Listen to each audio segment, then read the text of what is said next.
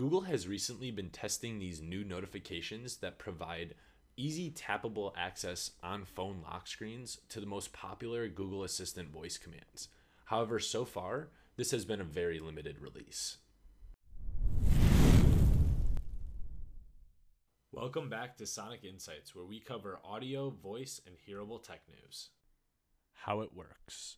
According to Reddit, a handful of users are receiving notifications from the Google app showing a button to Ask Assistant, or essentially launch Google Assistant, and also a button to Play News, which launches a curated playlist of news.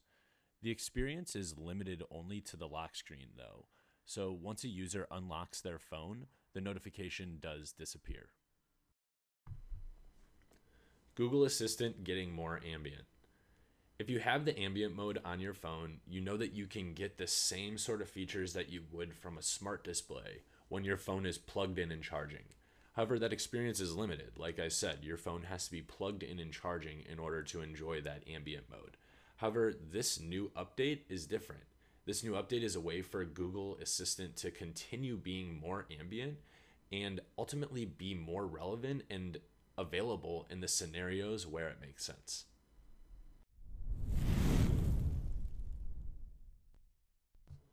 For an efficient way to stay up to date with audio, voice, and hearable technology, subscribe to our newsletter, podcast, and YouTube channel by checking us out at sonicinsights.co.